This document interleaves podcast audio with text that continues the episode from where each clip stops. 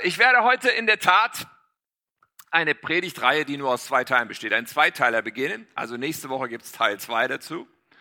Und ich werde über ein Thema sprechen, ja, wo es mir schwer gefallen ist, das sehr kurz zu halten, sondern wo ich einfach wichtig finde, ein paar Gedanken zu teilen. Und es ist ein Thema, das ist das Gute, was für jeden Einzelnen von uns relevant ist. Ich bin mir absolut sicher, dass keiner hier ist, der sagt, also das, da habe ich gar nichts, gar keine Berührungspunkte in meinem Leben mit. Nein, du wirst sehen, es ist relevant für jeden von uns. Es ist aber auch ein Thema, was ein heißes Eisen ist. Es wird keine einfache Message. Es ist nicht die äh, Gott liebt dich Ermutigungsmessage einfach nur so, auch wenn das genauso wahr ist und in dem, was wir heute anschauen, auch zu finden ist. Aber es ist eine Message, die herausfordernd sein kann. Es kann zum Beispiel sein, dass du heute Abend hier sitzt. Ich meine, ich hoffe, dass einige von euch sagen, jo, stimmt, ich stimme dem zu. Aber es kann sein, dass du heute Abend auch hier sitzt und sagst, Nee, also ich habe die Faust in der Tasche. Das, was du da sagst, das sehe ich ganz anders. Okay, ich meine, ich bin nur Tim. Ja, wir dürfen unterschiedlicher Ansicht sein zu Dingen. Ist gar kein Problem. Ich wünsche mir nur so sehr, dass es dich, dass es uns alle zum Nachdenken bringt darüber, was wohl Gottes Meinung ist. Ich habe festgestellt, manchmal hat Gott eine andere Meinung als ich. Und das ist irgendwie ein anderes Kaliber, als wenn ein Mensch eine andere Meinung hat als ich. Wenn Gott eine andere Meinung hat als ich, dann tue ich gut daran, zu sagen, Gott, okay, ich möchte mich einlassen auf das, wie du die Dinge siehst. Mein Thema heute ist überschrieben, oder der Zweiteiler ist überschrieben mit der Überschrift, die Ökonomie des Reiches Gottes die Ökonomie des Reiches Gottes. Erste, der erste Teil heute heißt zuerst. Und es wird gehen um das Thema von Finanzen und das Thema von Besitz.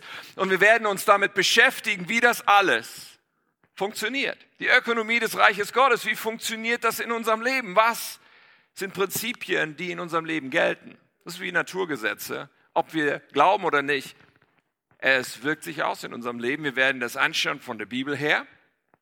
Und Jesus hat so viel gesprochen über diese Themen. Wenn du studierst, was Jesus gesagt hat, wie viel Prozent davon er über Finanzen, über Besitz, über den Umgang mit Reichtum und Geld und sowas gesprochen hat, das ist erstaunlich. Mehr als über alle möglichen anderen Themen. Und Jesus hat auch immer wieder über das Reich Gottes gesprochen. Er hat gesagt, wir sind eingeladen, Teil dieses Reiches Gottes zu werden. Und auch das werden wir entdecken und entfalten. Bevor ich bete mit uns, will ich noch ein paar Bibelverse vorlesen, es geht mir im Kern heute um den Vers, den ich als letztes vorlese. Das Ganze entstammt aus dem Kapitel Matthäus 6. Ich kann das nicht ganz lesen, das wäre sehr zeitaufwendig. Aber du kannst es ganz lesen. Gerne heute noch morgen, wie auch immer, liest mal das ganze Kapitel. Eigentlich geht es bis auf einen kleinen Ausschnitt, in den meisten Kapitel geht es, äh, in dem größten Teil des Kapitels geht es um unser Thema. So, und ich gebe uns noch ein bisschen Kontext, ein paar Verse davor, auch ein bisschen gekürzt, einfach nur, damit wir so ein bisschen verstehen, wo Jesus hier gerade unterwegs ist, worüber er spricht. Und dann kommt dieser letzte Vers. Wir steigen ein, Matthäus 6, Vers 26. Und Jesus sagt, schaut die Vögel an. Sie müssen weder säen noch ernten, noch Vorräte ansammeln, denn euer himmlischer Vater sorgt für sie. Und ihr seid ihm doch viel wichtiger als sie. Schaut die Lilien an und wie sie wachsen. Sie arbeiten nicht und nähen sich keine Kleider. Trotzdem war selbst König Salomo, und das war der reichste Mann der Weltgeschichte, ja, ein König aus dem Alten Testament. König Salomo war in seiner ganzen Pracht nicht so herrlich gekleidet wie sie. Hört auf, euch Sorgen zu machen um euer Essen und Trinken und um eure Kleidung. Warum wollt ihr leben wie die Menschen, die Gott nicht kennen? Was für eine Ansage. Warum wollt ihr leben wie die Menschen, die Gott nicht kennen? Und diese Dinge so wichtig nehmen. Euer himmlischer Vater kennt eure Bedürfnisse. So, das ist unser Kontext. Und dann sagt er diesen Satz, wenn ihr für ihn lebt und das Reich Gottes zu eurem wichtigsten Anliegen macht, wird euch jeden Tag geben, was ihr braucht. Ich möchte beten mit uns. Himmlischer Vater, wir danken dir so sehr, dass du uns liebst und dass du uns dein Wort gibst, damit wir dich mehr erkennen. Und Herr, es gibt diese Dinge, die lieben wir in deinem Wort vom ersten Moment an, wo es darüber die Rede ist, wie sehr du uns liebst. Das ist der Hammer. Und dann gibt es diese Dinge, die, da brauchen wir deine Hilfe, um das zu verstehen. Ich bete so sehr, dass du uns heute hilfst. Geist Gottes, dass du kommst und uns aufschlüsselst, dass wirklich das Herz Gottes ist. Herr, ich möchte nicht menschliche Worte sprechen, aber ich bin überzeugt und glaube, dass du heute reden wirst in unser Leben. Und das heißen wir willkommen, Herr. Sprich zu uns. Amen. Amen. Ich weiß etwas, was wir gemeinsam haben. Wir sind alle als Babys auf diese Welt gekommen. Stimmt's? Irgendjemand hier, der sagt, nee, nee, ich bin eigentlich ein Außerirdischer. Ich bin quasi fertig hier angekommen auf diesem Planeten. Nein, wir sind alle als Babys auf diesem Planeten angekommen. Nackt, hilflos, winzig und völlig mittellos. Wir hatten einfach mal gar nichts. Als wir auf diese Erde kamen, haben wir nichts mitgebracht in diese Welt. Nein, wir hatten gar nichts. Und alles, was in den ersten Jahren dann irgendwie zu unserem Eigentum wurde, das hat uns jemand geschenkt, oder? Uns hat das Essen jemand gegeben, Leidung hat uns jemand gegeben, Spielzeug hat uns jemand gegeben, ja. Irgendwann hat uns jemand das erste Geld geschenkt, dann konnten wir selber Süßigkeiten kaufen oder Spielzeug. Aber all das basiert darauf und hat darauf basiert, dass es uns geschenkt wurde. Für Jahre. Meistens kommt irgendwann der Moment in unserem Leben, ich denke mal, für uns wird das gelten. Wahrscheinlich haben wir keinen hier, der sagt, ich bin vom Beruf Sohn. Ich habe noch nie gearbeitet. Das ist auch schön für dich, aber äh, ich nehme mal an, dass die meisten von uns irgendwann diesen Moment hatten in ihrem Leben, wo sie gesagt haben, so jetzt habe ich zum ersten Mal mein eigenes Geld verdient. Ja, und ich meine, gut, bei mir fing das an, dass ich, was weiß ich, die Fenster zu Hause geputzt habe und meine Eltern mir dafür Geld gegeben haben. Kann man sich darüber streiten, ob das pädagogisch sinnvoll ist, aber das zähle ich jetzt mal gar nicht so sehr, weil das war ja auch von meinen Eltern irgendwie. Nein, nein, aber irgendwann gab es diesen Moment, so am Ende meiner Schulzeit, wo ich als Ferienjob vier Wochen bei Vorwerk gearbeitet habe. Vier Wochen bei Vorwerk kennt man von den Staubsaugern und Teppichen und so weiter. Vorwerk. Ich habe in der Kunststoffspritzerei gearbeitet. Dreischichtbetrieb, Akkord, vier Wochen lang. Es war gut bezahlt, ja. Also für damalige Verhältnisse und das, was da, ich hatte, glaube ich, über 2000 Mark netto raus nach vier Wochen. Das war damals, wow, ich bin reich. Ist ja unvorstellbar, was ich jetzt hier machen kann. Ich glaube, ich habe einen schönen Urlaub gemacht oder sowas. Aber so dieses Gefühl von, hey, dieses Geld, das hat dir keiner geschenkt. Das hast du verdient. Wir leben alle in einem ökonomischen System. Und Ökonomie ist etwas, auch wenn das ein Fremdwort ist, ja das, was davon, darum geht, um unsere Versorgung, um was, was reinkommt und rausgeht, das, wovon wir leben, wirtschaftlich. Das ist alle, für uns alle ein Teil unseres Lebens. Und wir sind von klein auf geprägt mit das, was ich mal die Ökonomie dieser Welt nennen möchte. So in Deutschland ist das das Prinzip von Leistung und Gegenleistung. Normalerweise ist es so, dass wir eine Leistung erbringen und dafür bekommen wir eine Gegenleistung. Wenn du Arbeitnehmer bist und du bekommst dein Gehalt, ich verrate dir ein Geheimnis, dein Chef zahlt dir dein Gehalt nicht, weil er dich so gerne mag. Es kann sein, dass er dich mag, aber der Grund, warum er dir dein Gehalt zahlt, ist nicht, dass er dich mag, sondern er schuldet es dir. Du hast vier Wochen oder einen Monat dafür gearbeitet, so dann zahlt er dir das Gehalt. Auch dein Kunde, wenn du selber eine Firma hast und Leistungen oder Waren anbietest, er zahlt dir das nicht, weil er dich mag, nein, weil du ihm hoffentlich etwas mindestens Gleichwertiges dafür gibst, dass er bezahlt. Leistung und Gegenleistung, so das ist tief in unserem Bewusstsein eingegraben. Und daraus ergibt sich dann, dass wir Finanzen reinbekommen und ausgeben und uns in irgendeiner finanziellen Lage befinden. Die kann sehr unterschiedlich sein. Ich habe mal einfach, um uns da auf die Sprünge zu helfen, etwas sehr eigentlich offensichtliches mal aufgeschrieben. Unsere Finanzlage kann in fünf Stufen sein. Ich habe das mal willkürlich so eingeteilt. Es kann sein, wenn du da, genau, es kann sein, dass wir sagen, hey, ich habe starken Mangel. So, ich bin arm, verschuldet. Ich habe absolut nicht genug Finanzen. Es ist immer viel zu wenig. So, das kann eine Situation sein, in der ein Mensch sich befindet. Starker Mangel. Und dann, ich sage mal, die nächste Stufe nenne ich mal knapp. Knapp heißt, oh, ich muss jeden Euro umdrehen und irgendwie äh, so gerade eben komme ich über die Runden, so gerade eben kriege ich es alles hin, aber es ist echt immer ein Kampf. Die Finanzlage kann besser sein, sie kann bei abgedeckt liegen. Abgedeckt, so würde ich das mal beschreiben, wenn jemand sagt, okay, ich habe alles, was ich zum Leben brauche. Ja, ich habe genug zu essen, ich habe ein Dach über dem Kopf, ich kann meine Ausgaben tätigen. Aber ganz ehrlich, große Sprünge sind da nicht drin. Da kann ich mir jetzt nicht viel gönnen. Da, da ist nicht vieles, wo ich einfach sage, das wäre jetzt echt mal ein Luxus, den ich mir so wünschen würde. Abgedeckt halt. Aber es gibt auch Menschen, die sich in der Lage befinden und sagen, nun, ich habe mehr als genug. Also wenn ich das so anschaue, da ist öfter mal ein schöner Urlaub drin, da sind Sachen, ich habe mehr als genug, da bleibt noch was übrig, ich schaffe es, mit meinem Geld klarzukommen. Und dann kennen wir mindestens aus der Ferne alle, dann gibt es auch Menschen, die offensichtlich sehr wohlhabend sind. Und da gibt es irgendwie nach oben keine Grenzen von viel Geld über sehr viel Geld, über unvorstellbar viel Geld hin zu Milliardären und so weiter. Gut und schön. In irgendeiner dieser finanziellen Lagen befindet sich jeder von uns, oder? Jeder Mensch ist in irgendeiner finanziellen Lage. Und in unserem System, wie wir geprägt sind und aufgewachsen sind, von Leistung und Gegenleistung und Einnahmen und Ausgaben, halten wir unsere finanzielle Lage für das Ergebnis einer Matheaufgabe. Die Matheaufgabe lautet Einnahmen minus Ausgaben. Und ich habe heute eine steile These für uns.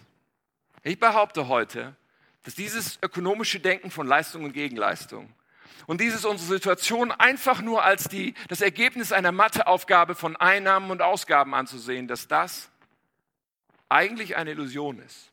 Oder lass es mich präziser ausdrücken, dass das eigentlich nur eine sehr oberflächliche Betrachtung der Realität ist.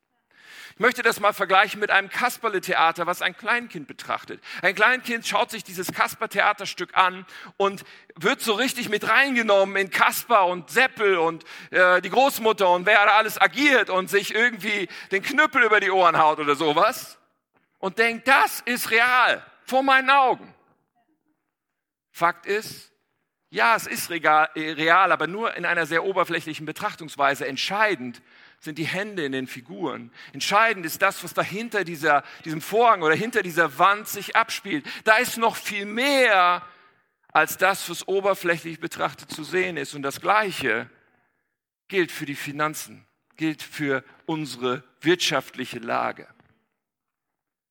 Die Bibel, sie redet sehr klar davon, dass es mehr gibt als das, was wir sehen. Die Bibel spricht davon, dass es neben der sichtbaren Welt auch eine unsichtbare Welt gibt. Und diese unsichtbare Welt hat großen Einfluss auf das Sichtbare. Paulus schreibt zum Beispiel in 2. Korinther 4, Vers 18, er sagt, wir richten, wir als Christen, er schreibt an eine, eine, eine Kirche, er sagt, wir richten unseren Blick nämlich nicht auf das, was wir sehen, sondern auf das, was jetzt noch unsichtbar ist. Denn das Sichtbare ist vergänglich, aber das Unsichtbare ist ewig. Paulus schreibt über eine Realität, die unsichtbar ist, die aber im Zweifel viel wichtiger ist, weil sie viel haltbarer ist, weil sie ewig ist, weil sie irgendwie viel mehr Auswirkungen hat. Und er sagt, hey, wir schauen nicht, beziehungsweise nicht nur auf das Sichtbare, nein, wir schauen dahinter. Eine unsichtbare Welt. Übrigens, eine Welt die nicht aus 200 Staaten oder sowas, roundabout haben wir ja 200 Nationen auf unserem Erdball, ein bisschen mehr, glaube ich, weiß nicht die exakte Zahl. Aber diese unsichtbare Welt besteht nicht aus 200 verschiedenen Staaten, sondern die Bibel, und das weiß nicht, ob du damit übereinstimmst, ich spreche heute über die Bibel, an die ich glaube, sie spricht davon, es gibt nur zwei Reiche in der unsichtbaren Welt. Sie spricht davon, dass es in der unsichtbaren Welt ein Reich Gottes gibt ja, und es wirkt in das Sichtbare hinein. Und es gibt in der unsichtbaren Welt außer dem Reich Gottes ein Reich des Widersachers, so lass mich das mal nennen in diesem Moment. Auch das beeinflusst das Sichtbare. Zwei Reiche, es gibt keine Staatenlosen, und auch das ist eine unbequeme Erkenntnis. Es gibt keine Möglichkeit, neutral zu sein, sondern zu einem dieser Reiche gehört man. Eines dieser Reiche beeinflusst uns.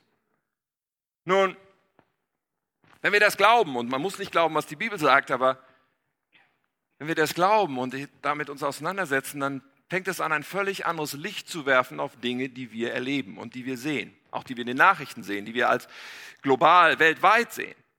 Es wirft ein völlig neues Licht darauf, dass es Kriege, Leid und Zerstörung auf diesem Planeten noch und nöcher gibt, um das mal als Beispiel zu nennen. Wenn ich verstehe, Moment mal, da gibt es etwas Unsichtbares, was da auch abläuft und eine Rolle spielt, darin, dass wir das alles erleben. Oder auch im persönlichen Leben. Wenn ich in meinem Leben herausgefordert bin, krank, wenn ich Tod erlebe in meiner Umgebung vielleicht, Wenn ich irgendwo zu kämpfen habe, manchmal sagen wir so, boah, ich habe echt Mühe mit der Situation oder mit dem Arbeitskollegen, habe ich echt Mühe. Wir benutzen solche Vokabeln von, ich habe zu kämpfen und so weiter. Paulus sagte zu in Epheser 6 bis 12, wir kämpfen nicht gegen Menschen aus Fleisch und Blut, sondern gegen die bösen Mächte und Gewalten der unsichtbaren Welt. Paulus sagt, hey, da gibt's dahinter, gibt's eine Realität, da müssen wir uns dran erinnern. Das, was wir hier gerade an Fight haben, ist kein Fight zwischen Menschen, selbst wenn mir dieser Kollege so sehr auf die Nerven geht. Eigentlich gibt es hier eine unsichtbare Welt, die hineinspielt in das, was wir erleben. Aber es gibt ein ganz neues Licht auf so vieles. Man könnte darüber in Bezug auf so viele Bereiche reden. Diese zwei Bereiche der unsichtbaren Welt, sind Realität. Sie sind Realität, sie wirken. Ob wir das nun glauben wollen und uns eingestehen wollen oder nicht. Du kannst natürlich sagen, da glaube ich gar nicht dran. Du kannst sagen, also ich, ich bin mein eigener Herr. Mich beeinflusst gar nichts außer mir selbst. Ich tue das, was ich für richtig halte. Das darfst du, natürlich, nur dann sind wir unterschiedlicher Ansicht, weil die Bibel der deutlich macht, dass niemand auf so einem neutralen Boden steht. Es gibt keinen neutralen Boden. Es gibt nur entweder die Möglichkeit, dass wir da stehen bleiben wo wir immer schon waren auf dieser Welt, nämlich unter dem Einfluss des Widersachers. Und es da, wo wir sagen, Gott ist nicht derjenige, der mich beeinflusst, ob wir das merken oder nicht, unter einem anderen Einfluss stehen. Und dieser Widersacher Gottes legt gar nicht so viel Wert darauf, dass du an ihn glaubst, im Sinne von ihn anbetest oder irgendwie deutlich ausdrückst, ja, ich weiß darum und ich feiere das. Nein, nein, es reicht ihm völlig, wenn du nicht auf die andere Seite wechselst. Paulus schreibt im gleichen Brief in Epheser 2 weiter vorn, er schreibt an diese Gemeinde, er schreibt an Christus und er macht so eine kleine, äh, Christen und er macht so eine kleine Rückblende auf das, was früher war. Er sagt, ihr, ihr Christen in Ephesus, ihr wart früher tot aufgrund eurer Sünden. Er spricht hier nicht von leiblich tot, er spricht von geistlich tot. Er spricht davon, ihr wart getrennt von Gott. Ihr wart getrennt von, von dem Leben. Ihr wart tot aufgrund eurer Sünden. Ihr habt genauso in der Sünde gelebt, wie der Rest der Welt. Beherrscht von Satan, der Machtbereich der Luft regiert. Interessanter Ausdruck, Machtbereich der Luft, das ist sozusagen der Ausdruck für unsichtbare Welt, die sich auswirkt auf uns, auf das Sichtbare. Er ist der Geist, der in den Herzen derer wirkt, die Gott nicht gehorchen wollen. Paulus sagt, Gott nicht gehorchen zu wollen, sich nicht unter die, die, den Gehorsam Gottes zu stellen, reicht, damit man in diesem Einfluss steht. Ob du das merkst, wahrhaben willst oder nicht, das ist, was die Bibel dazu sagt. Nun, eine krasse Bibelstelle. Aber gut ist, dass uns die Bibel auch den Weg aufzeigt. Gut ist, dass es diese Möglichkeit gibt, dass wir diesen Machtbereich, der hier beschrieben ist, verlassen. Gut ist, dass wir Christen werden können. Und Christen, was sind das? Ja, das Wort Christ kommt von Christus was Jesus Christus meint. Was Gott meint, der Mensch wurde. Jesus Christus. Wir werden Christen, indem wir Folgendes für unser Leben entscheiden von ganzem Herzen, indem wir sagen, Jesus Christus, du sollst mein Retter und mein Herr sein. Wenn du heute Abend hier zum ersten Mal bist, noch nie irgendwas anderes gehört hast oder verstanden hast, wenn du allein das mitnimmst heute Abend, wäre ich schon ziemlich happy. Ein Christ ist jemand, der sagt, Jesus Christus, du sollst mein Retter und mein Herr sein.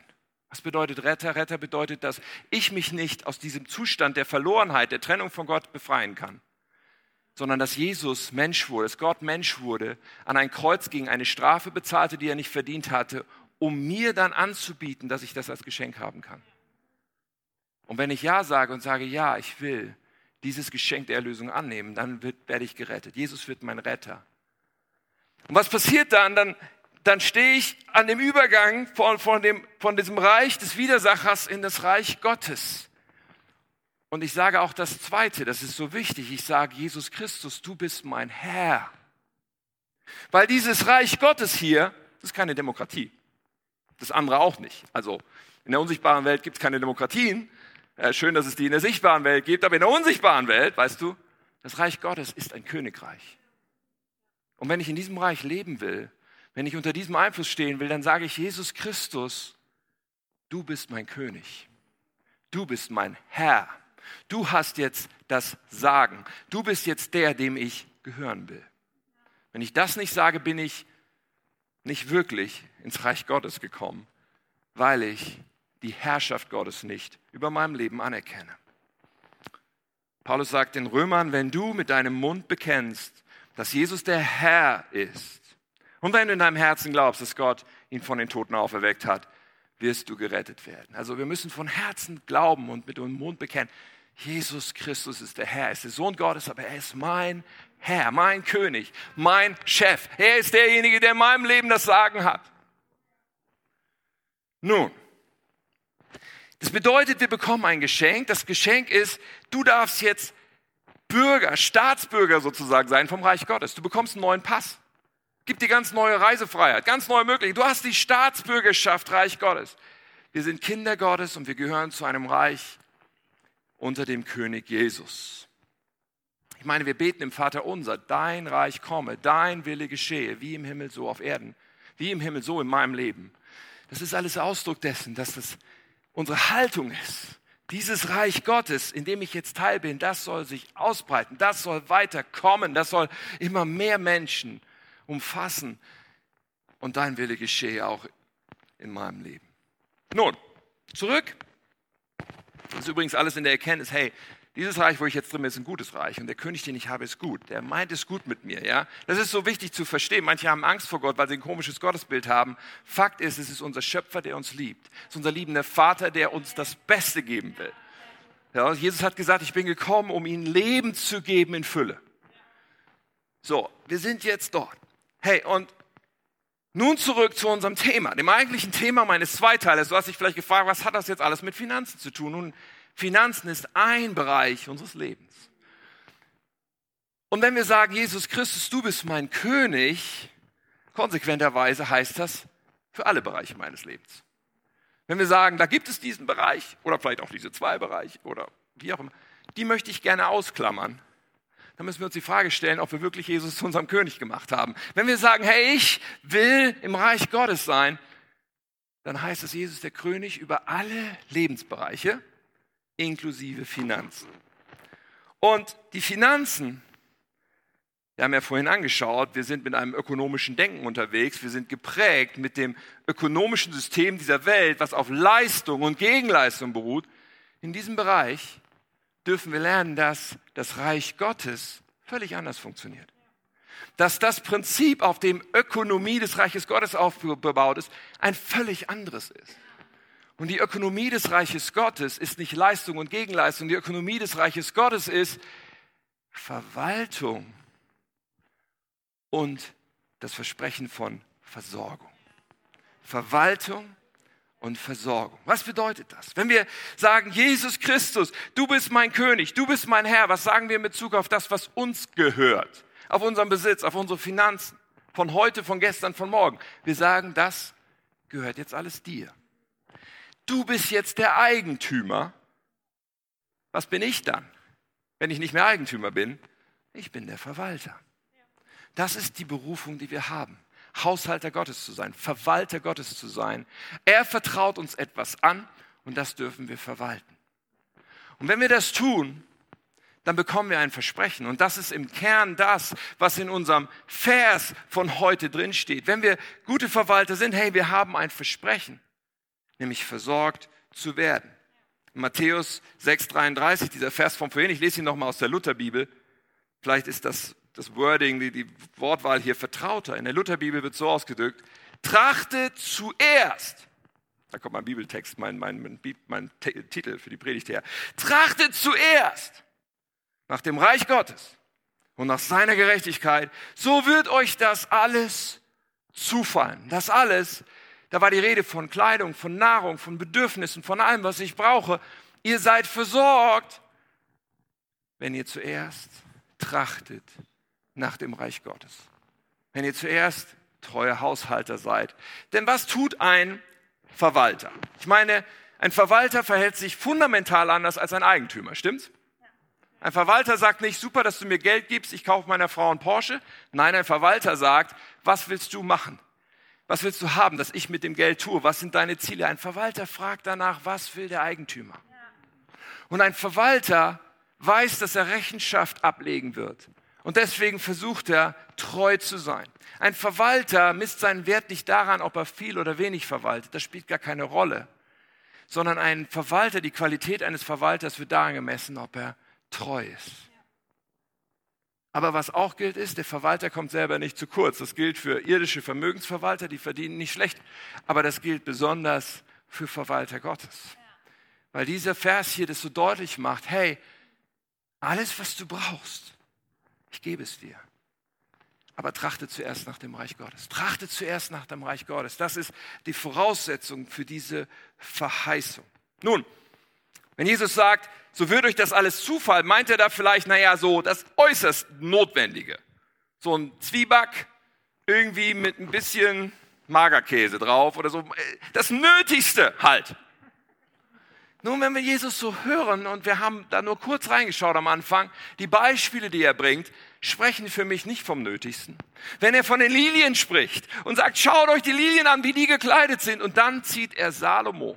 Und wirklich, das ist der schwerreichste Mensch ever gewesen. Wenn er sagt, hey, der in seiner ganzen Herrlichkeit war nicht so schön gekleidet wie die Lilien. Was sagt Jesus hier? Er spricht davon, hey, macht euch keine Sorgen, es ist eine großzügige, eine reiche Versorgung, die Gott hier verspricht. Gott ist nicht der, der alles zurückhalten will, der uns kurz halten will, der uns knapp halten. Nein, er will uns versorgen auf großzügige Art und Weise. Aber die Voraussetzung ist, zuerst Zuerst kommen nicht meine Bedürfnisse, zuerst kommt das Reich Gottes. Zuerst ist etwas anderes dran. Nun, wenn wir diese fünf Finanzzustände nehmen von vorhin, dann will ich mal kurz sagen, ich glaube, das ist jetzt Tim Sukowski, ja, aber ich glaube, dass das, was Gottes Wille für unser Leben ist, ist in erster Linie das, was hier unter vier steht, nämlich mehr als genug. Mehr als genug. Wenn du heute sagst, ich bin aber nicht bei mehr als genug, ich bin irgendwo anders in dieser Liste, sage ich nicht, okay, du hast alles falsch gemacht oder irgendwie sowas, aber ich glaube, dass Gott, wenn du weniger hast und nicht sagen kannst, ich habe mehr als genug, sondern da, ich bin da drunter, deutlich, ich glaube, dass Gott mit dir auf eine Reise gehen will, sodass du mit deinem Leben dahin eine Entwicklung erlebst, dass du eines Tages sagen kannst, ich habe tatsächlich mehr als genug. Und wenn du auf der anderen Seite bist, wenn du hier bist bei sehr wohlhabend, ich persönlich glaube nicht, dass das die Berufung von jedem ist. Es ist auch keine Sünde, sehr wohlhabend zu sein, ja. Aber es ist eine besondere Verantwortung. Ich glaube, dass nicht jeder dazu berufen ist, sehr wohlhabend zu werden. Dass Gottes Versorgung nicht bedeutet, dass wir uns anschließend alle Privatjets und fünf Autos kaufen können. Das ist nicht der Punkt. Wer sehr wohlhabend ist, da gilt, wem viel anvertraut wurde, von dem wird auch viel erwartet. Es ist eine besondere Verantwortung und es kann sehr wohl eine Berufung sein, sehr wohlhabend zu sein und von Gott auch in die Lage versetzt zu werden, sehr viel Reichtum zu erwirtschaften. Aber damit geht eine besondere Verantwortung einher. Und ich mache dir Mut, das sehr bewusst wahrzunehmen und diese Berufung auch wirklich zum Armen und zu leben, wenn du dich da findest. Nun, mehr als genug. Ich glaube, dass das etwas ist, was Gott für uns will. In den Sprüchen, Vers 3, äh, Kapitel 30, Vers 8 steht, hier betet jemand und er sagt, lass mich weder arm noch reich werden. Ich finde das so gut. Lass mich weder arm noch reich werden, ja. Manche beten, ja, lass mich reich werden. Nein, nein, er betet, lass mich weder arm noch reich werden, sondern gib mir gerade so viel, wie ich brauche, denn wenn ich reich werde, könnte ich dich verleugnen und sagen, wer ist der Herr? Und wenn ich zu arm bin, könnte ich stehlen und so den heiligen Namen Gottes in den Schmutz ziehen. Wow, das ist eine weise, weise Aussage. So, wenn wir das verstehen, ich bin ein Verwalter, Gott versorgt mich, das ist das biblische, das ist die Reich Gottes Ökonomie. Ich bin ein treuer Verwalter und Gott versorgt mich. Hey, das ist ein Leben. Das ist so entspannt. Weil ich weiß, Gott wird mich immer versorgen. Hey, ist meine Quelle. Was ist, wenn ich arbeitslos werde? Gut, dann wird Gott einen anderen Kanal benutzen. Aber er wird nicht ändern, dass er die Quelle ist. Er wird mich weiter versorgen. Was ist mit Sorgen im Leben? Das ist ja auch in dem Text angesprochen worden. Oftmals machen wir uns Sorgen. Was wird, wenn das passiert? Und was ist dann? Hey, wenn wir ehrlich werden und drüber nachdenken über Sorgen, die wir uns machen, ja, eigentlich sind Sorgen irgendwie eine versteckte Form von Atheismus. Ganz ehrlich, Sorgen bedeutet, wir denken über die Zukunft nach und subtrahieren Gott aus unserem Denken, lassen Gott weg. dann machen wir uns Sorgen. Wenn der kein Gott ist, der unser Leben in der Hand hat. Sorgen ist auch immer eine Angst vor Kontrollverlust. Weil Sorgen bezieht sich auf Dinge, die ich nicht in meinen Händen halte und unter meiner Kontrolle habe. Aber wenn ich mein Leben im Reich Gottes positioniere und sage, Jesus Christus, du bist mein König, was mache ich denn da?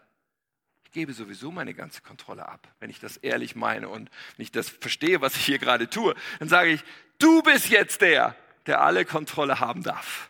Du bist der, dem ich alles übertrage, weil ich bin jetzt Verwalter. Das ist was völlig anderes. Und hey, dann brauche ich nicht mehr Sorgen zu machen. Das, ist, das macht überhaupt keinen Sinn mehr, wenn ich die Kontrolle eh schon abgegeben habe, mir Sorgen zu machen, dass ich die Kontrolle verlieren könnte. Die habe ich ja gar nicht mehr, sondern ich sage für mein Leben und bekenne über meinem Leben, Gott ist voll in Kontrolle. Und was auch immer passiert, das wird sich nicht ändern. Er hat mein Leben in seiner Hand. Wir sind Verwalter, wenn wir diesen Schritt gehen. Nun, jetzt aber praktisch, okay? Ich meine, wir haben diesen, diesen wichtigen Schritt schon besprochen, womit es anfängt oder womit wir den Start setzen, nämlich mit einer Entscheidung, die wir treffen, zu sagen, okay, Jesus Christus sei mein Retter und sei mein Herr. Du bist mein König. Ich gehöre dir. Das ist eine Entscheidung, die wir treffen müssen, auch für unsere Finanzen. Und Gott, weißt du, der zwingt uns nichts auf. Das ist eine freiwillige Entscheidung. Wenn du heute hier bist und sagst, nee, will ich nicht, ich will meine Finanzen selber im Griff behalten, darfst du machen. Nur wenn wir das tun, egal ob wir uns Christen nennen oder nicht, dann müssen wir auch mit den Konsequenzen leben. Wenn wir sagen, hey, meine Finanzen, die stehen nicht unter Gottes Herrschaft, dann brauchen wir uns bitte auch nicht zu beschweren, wenn irgendwas nicht so läuft, wie wir uns das gewünscht haben und sagen, Gott, wie konntest du nur oder Gott, warum ist das jetzt so oder ja, oder Gott um Versorgung zu bitten zwischendurch oder um den neuen Job oder um das. Kannst du dir eigentlich sparen, wenn du sowieso nicht deine Finanzen Gott unterstellt hast. Das ist deine freie Entscheidung, Gott lässt dich in dieser freien Entscheidung, aber dann ist Gott raus. Aber wir können sagen, nein, ich möchte, dass du regierst. Und dann ist die Frage, wie wird es praktisch und wie wird es konkret und, und, und wo ist der Lackmustest? Und Gott ist sehr klar in seinem Wort darüber. Und ich möchte einfach jetzt einige Minuten nehmen, darüber zu sprechen. Denn der Schritt, den wir dann gehen, als erstes, um auszudrücken, zuerst kommt das Reich Gottes. Den Schritt, den wir dann gehen, ist zu sagen, und zuerst bei jedem, bei jeder Einnahme, bei jedem Geld oder jeder Sache, die reinkommt, das, was zuerst passiert, ist, dass ich zehn Prozent an Gott zurückgebe. Die Bibel nennt das den Zehnten. Zehn Prozent. Und zwar als erstes, bevor ich irgendwas anderes ausgebe. Nicht am Ende schauen, ob ich noch was übrig habe. Und wenn was übrig ist, gebe ich vielleicht was. Nein, zuerst. Das ist ganz wichtig. Zuerst sagen, die ersten zehn Prozent von all dem, ich meine, 100% gehören Gott, oder? Wir sind ja nur Verwalter. Er vertraut mir alles an. Er hat es mir sowieso gegeben. Und einfach um auszudrücken, immer wieder aufs Neue auszudrücken, hey, alles gehört dir. Ich bin Verwalter. Und deswegen mache ich erstmal das, was du mir sagst in deinem Wort, nämlich 10% gebe ich dir als erstes. 10%. Und Gott ist sehr klar darüber, wie die Auswirkungen sind.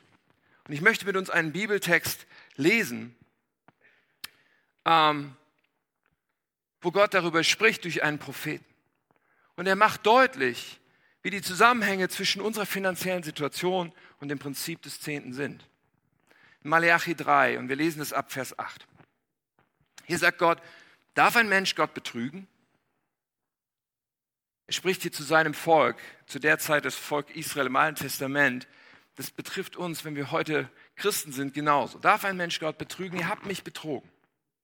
Und dann fragt ihr noch, womit sollen wir dich betrogen haben? Und Gott antwortet mit dem Zehnten und den Abgaben. Ihr seid verflucht. Und das ist ein hartes Wort und ein krasses Wort. Ich möchte mal Klammer aufmachen. Was sagt Gott hier? Ihr erlebt nicht meinen Segen. Wir werden das gleich sehen. Ihr erlebt nicht meine Versorgung. Ihr erlebt nicht, wie ich mich kümmere darum, dass die Sache gut läuft. Ihr seid aus dem Segen raus. Nichts anderes sagt Gott hier. Fluch ist die Abwesenheit von Segen eigentlich. So, ihr seid verflucht, dass, wo bin ich denn? Ha, denn das ganze Volk hat mich betrogen.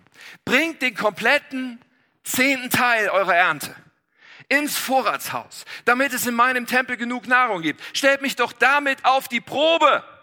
Das ist der Hammer. Stellt mich doch damit auf die Probe, sagt Gott. spricht der mächtige Herr, ob ich nicht, und jetzt spricht er von diesem Segen, ob ich nicht die Fenster des Himmels für euch öffnen und euch mit unzähligen Segnungen überschütten werde, euretwegen werde ich den Fresser bedrohen.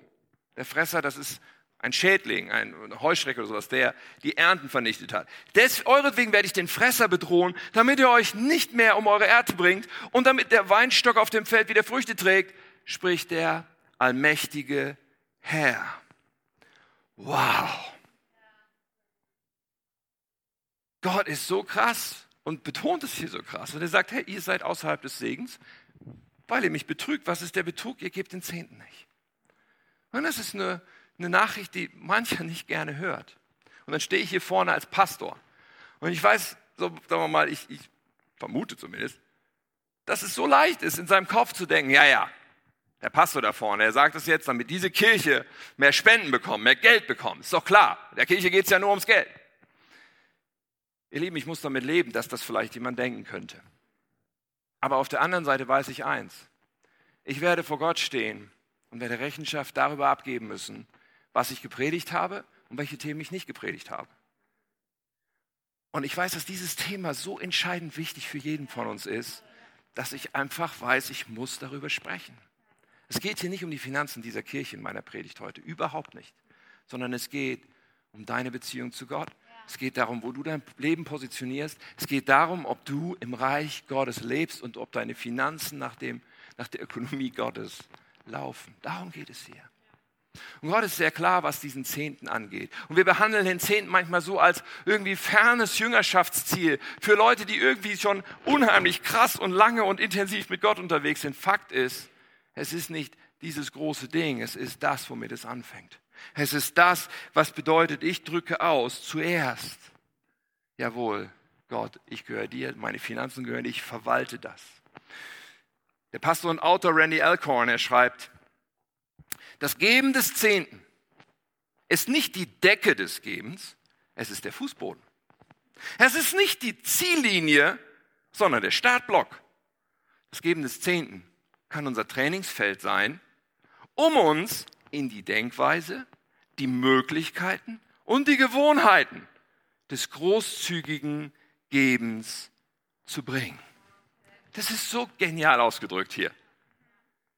Weißt du, es ist nicht das Ende der Fahnenstange, es ist die erste Klasse. Und das Spannende am Zehnten ist ja, es ist so wahnsinnig messbar, oder? Sonst bei geistlichen Disziplinen haben wir das ja in der Regel so, dass es sehr schwer zu sagen ist, wann wir das richtige Maß irgendwie erfüllt haben. Ja? Beten, keine Ahnung, wann du genug gebetet hast. Das wird nicht so ganz genau beschrieben. Bibel lesen? Keine Ahnung. Den Nächsten lieben? Aber 10 Prozent. Das schaffe ich auszurechnen. Meine Mathekenntnisse gehen da gerade noch für. 10 Prozent ist sehr klar messbar. Aber damit misst du nicht, wie wahnsinnig geistig reif du bist. Mit diesen 10 Prozent können wir einfach nur sagen, okay, habe ich meine Ökonomie, habe ich meine Finanzen in das Reich Gottes gebracht und positioniert. Das kannst du daran ablesen, an diesen 10 Prozent. Und Menschen sagen, ja, Moment mal, Gott will ja, dass wir großzügig sind. Stimmt, da kommen wir auch zu. Gott will ja, dass wir großzügig sind, aber der Zehnte, das war doch irgendwie was im Alten Testament oder so. Ich meine, gerade Malachi. Ja, Moment mal, ja, Malachi, diese Bibelstelle, da waren wir im Alten Testament. Da ist dann die Rede auch davon, wo dieser Zehnte hingehört. Im Kontext einer Agrargesellschaft übrigens sind wir auch nicht. Ja, aber du kannst das Prinzip erstens übertragen. Die Agrargesellschaft ist heute nicht, aber du bekommst ein Gehalt oder du bist als Unternehmer jemand, der Privatentnahmen für sich, für seinen Bedarf macht und du kannst das übertragen. Das Vorratshaus, wo der Zehnte hingehört, ist Teil des Hauses Gottes, Teil des Tempels im Alten Testament, im Neuen Testament ist das Haus Gottes, die Gemeinde Jesu. Und da, wo du hingehörst und da, wo Gott dich positioniert hast, wo du deine geistliche Nahrung auch empfängst. Hey, das ist das Haus Gottes, wo du lokal investierst. Übrigens ist die lokale Gemeinde nach meiner Überzeugung der konkreteste, zentralste, sichtbarste Ausdruck des Reiches Gottes heute. Ja, wenn du dich immer gefragt hast, wie hängt das eigentlich zusammen? Reich Gottes, Kirche. Reich Gottes ist etwas, was die Heilsgeschichte überdauert und was größer ist. Aber jetzt sind wir in einer Epoche der Heilsgeschichte im neuen Bund seit Jesus. Und in dieser Heilsepoche ist die Gemeinde das, Wesentliche, nicht das Ausschließliche, aber das Wesentliche, das Zentralste, das Wichtigste, wodurch das Reich Gottes in dieser Welt sichtbar wird. Was für ein Vorrecht, da eingeladen zu sein, Teil davon sein zu dürfen. So, was ist nun mit diesem Prinzip? Ist das nur fürs Alte Testament, dieses Prinzip des Zehnten? Moment mal.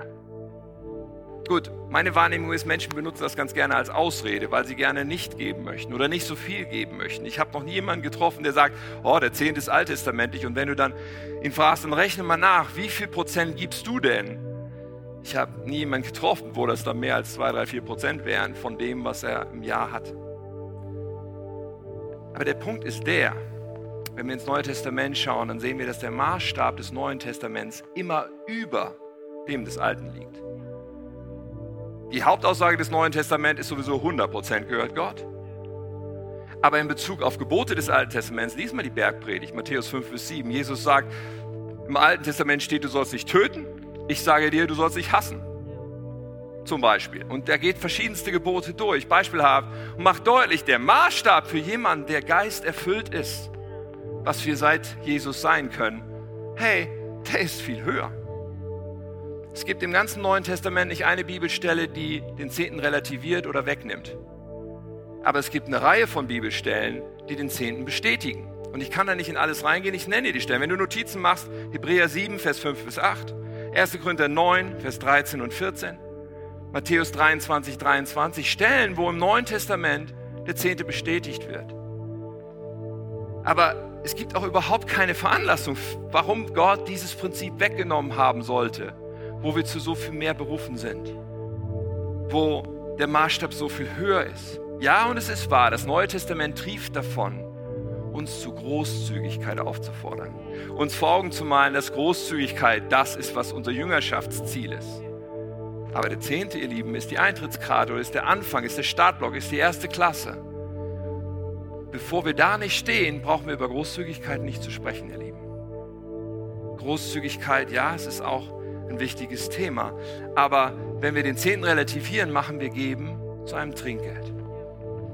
Denn auch für unser Geben gibt es Stufen. Ich habe das auch mal willkürlich in solche fünf Stufen eingeteilt. Das ist jetzt Tim Sukowski, nicht Bibel. Aber ich sag mal, beim Geben gibt es auch diese fünf Stufen, wobei Stufe 1 eigentlich keine Gebestufe ist. Denn geizig, meine erste Stufe, bedeutet nichts zu geben. Okay? Wenn wir nichts geben, sind wir auf dieser Stufe. Und dazu sind wir ganz sicher nicht berufen. Dann gibt es eine Stufe des Gebens, die ich einfach mal Kleingeld nennen möchte. Ja, da gibt es mal irgendwie 50 Euro für Brot für die Welt oder mal ein paar Groschen in den Klingelbeutel oder vielleicht auch mal eine Überweisung, aber letztendlich sind wir im Kleingeldbereich. Und dann gibt es das, worüber ich jetzt so lange gesprochen habe, den Zehnten. Das, womit wir ausdrücken, okay Gott, meine Ökonomie soll nach deinen Regeln funktionieren. Mein Rein und Raus vertraue ich dir an. Und das drücke ich aus, Monat für Monat oder wann immer ich Einnahmen habe, Woche für Woche, drücke es aus, dass zuerst, in der, in der Bibel ist der Zehnte immer die Erstlingsgabe. Ja, im Kontext von Ernte ist es okay, die Ernte wird eingeholt. Das Erste, was wir machen, ist, wir nehmen 10% und geben es Gott. Da sind wir bei den Zehnten, aber da sind wir noch nicht äh, bei Jüngerschaft 1 plus mit Sternchen oder sowas, mit super, wie man unterwegs ist mit Gott. Nein, Gott will mit uns von da aus weitergehen. Er will uns lernen, was es bedeutet, ein großzügiges Herz zu haben, was es bedeutet, gerne zu geben, die Freude am Geben zu leben. Er will uns auch mehr und mehr anvertrauen, denn wer ein treuer Verwalter ist, dem wird mehr anvertraut werden, was uns dann die Möglichkeit gibt, wieder mehr zu geben. Übrigens korrespondieren diese beiden Listen nicht in der Weise nach dem Motto, okay, wenn ich da auf eins stehe, darf ich geizig sein oder so. Das ist nicht gemeint. Auch für die rechte Liste ist es allerdings ganz klar so, dass Gott sich wünscht, dass wir großzügig, gerne auch außerordentlich großzügig sind. Wobei ich außerordentlich großzügig auch im Zusammenhang mit einer besonderen Berufung sehe, der Gabe des Gebens. Aber ganz sicher sind wir alle aufgerufen, uns nach Großzügigkeit auszustrecken und uns dafür zu öffnen. Und Großzügigkeit ist nicht an einen Prozentsatz oder einen Betrag gebunden. Wenn wir weniger haben, bedeutet großzügiger sicherlich auch betragsmäßig weniger, aber es bedeutet immer, okay, das kostet mich etwas. ich verzichte, ich, ich opfere etwas. Großzügigkeit ist immer ein Opfer. Und ja, außerordentliche Großzügigkeit im Kontext von, okay, ich gebe nicht 10%, nicht 20%, ich gebe vielleicht 50% oder noch mehr. Mancher kann so viel geben, mancher ist auch in der finanziellen Lage dazu. Es gibt Menschen, die sagen, ich lebe von 10% und gebe 90%. Da bin ich weit, weit von entfernt. Ich halte das für eine geniale, aber besondere Berufung. Nur außerordentliche Großzügigkeit ist etwas, was man auf dem Schirm haben sollte, ganz besonders dann, wenn Gott einen mit viel segnet. Ganz besonders dann. Ja, wir sind zur Großzügigkeit berufen. Der Zehnte ist der Anfang dessen, mit Gott zu leben in Bezug auf unsere Finanzen. Nun, Gott lässt uns immer die Wahl. Gott zwingt uns das nicht auf. Das ist so entscheidend, dass wir verstehen, Moment mal, will ich, will ich im Reich Gottes leben? Sollen meine Finanzen nach dieser Ökonomie des Reiches Gottes funktionieren? Will ich einfach wissen, dass Gott mich immer versorgen wird, egal was kommt. Ich kann die Zukunft nicht abschätzen. Ich kann die Aktienmärkte und die Immobilienmärkte und meine Beruf, kann das alles nicht ab, muss ich auch nicht. Weil Gott ist mein Versorger. Das heißt nicht, dass ich dumm bin. Ich will ein guter Verwalter sein. Übrigens, wenn wir die 10% gegeben haben, ist es eine gute Idee, die 90% sich gut anzuschauen, Budgets zu machen, festzustellen, was sind meine Ausgaben, was sind meine Einnahmen, was kann ich mir leisten, was ist einfach gut und sinnvoll. Sich ein Haushaltsbuch, eine Tabelle, wie auch immer zu machen. Wenn du sagst, hey, das ist mir alles viel zu kompliziert, ich weiß nicht, wie das geht. Hey, wir sind als Gemeinde miteinander unterwegs und frag jemanden um Hilfe. Sag, hey, wie machst du das? Wie kann man das machen? Es gibt gute Bücher. Ja, draußen am, am Buchkontakt kriegst du ein gutes Buch dazu. Aber das sind die Dinge, die passieren, wenn wir die 10% klar gemacht haben. Nun heute hier ist die Frage, darf Jesus unser König sein? Das ist die erste Frage. Deine Stelle als Eigentümer ist in seinem Reich nicht frei. Die hat er schon besetzt. Aber wir dürfen seine Verwalter werden. Das ist die größte Ehre, die es gibt. Und ich möchte in einem Moment mit uns beten, möchte dich einladen, eine Antwort zu geben. Aber vielleicht sitzt du hier mit einem dieser inneren Zustände, die ich schon eingangs kurz angerissen habe. Ich meine, ich hoffe, dass es einige hier gibt, die sagen, ja, Tim, das war richtig, das war genau, ja, das, ich merke, das ist, so ist es richtig, so will ich es leben, so lebe ich schon. Hey, sei ermutigt, mach weiter so. Ich hoffe, es gibt ein paar davon. Aber vielleicht sitzt du auch hier quasi mit der Faust in der Tasche und sagst, oh, das kann ich so nicht sehen.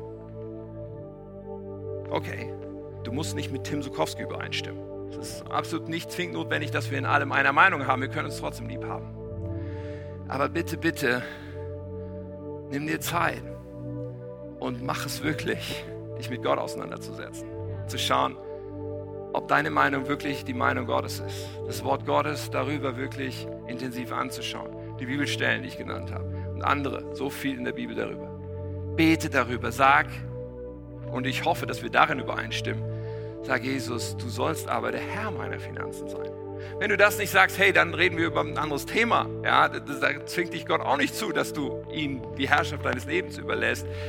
Wir können auch getrennt bleiben von Gott, aber du bist so sehr eingeladen. Wenn du die Faust in der Tasche hast, bitte, bitte geh damit zu Gott. Aber dann kann ich mir gut vorstellen, dass es drittens Menschen hier heute Abend gibt und du merkst, okay, puh, ich bin überführt. Ich merke, Gott spricht gerade zu mir in meinem Leben. Ich soll etwas ändern. Ich soll einen Schritt gehen. Und ich möchte dir Mut machen, das auch zu tun. Ähm und ich will auf das faszinierende Bezug nehmen, was in Malachi 3 stand. Okay, ich bin fast fertig. Die Predigt heute war lang. Preis dem Herrn. Bin fast fertig. In Malachi 3 sagt Gott, stellt mich doch auf die Probe. Das ist der Hammer. Ich weiß keinen anderen Kontext, wo Gott das sagt, zumindest jetzt so aus dem Gedächtnis nicht. Stell bitte auf die Probe. Okay. Wie wäre es, wenn du bis jetzt deinen Zehnten nicht gibst und wenn das dein Schritt zu sein scheint und ich weiß, boah, packe ich das, bringe ich das, ist das wirklich so? Stell Gott doch auf die Probe. Wie wäre es, wenn du für die nächsten drei Monate, für die nächsten drei Monate, ich challenge dich, 10% für drei Monate, ja, deinen Zehnten gibst. Und in drei Monaten, ich bin fest überzeugt, dass du in drei Monaten sagen wirst, wenn du das tust, zuerst 10 Prozent, wenn du das tust, dass du in drei Monaten sagen wirst, wow, Gott ist mir begegnet. Ich bin überzeugt, dass du sagen wirst, Gott hat mich gesegnet. Finanziell vielleicht, vielleicht in anderen Bereichen deines Lebens, vielleicht durch besondere Begegnungen, die du mit ihm hast. Aber ich bin überzeugt, nach drei Monaten wirst du sagen, hey, das war mit das Beste, was ich seit langem gemacht habe. Sollte es anders sein, hör mich, sollte es anders sein, du sagst in drei Monaten, das war echt eine blöde Idee. Ja, ich wünschte, ich hätte das nie gemacht. Okay, dann melde dich bei unserer Finanzabteilung und wir überweisen dir das Geld von den drei Monaten zurück. Ich meine es im Ernst. Stell mich auf die Probe. Probier es aus. Tritt ein in diese Ökonomie des Reiches Gottes.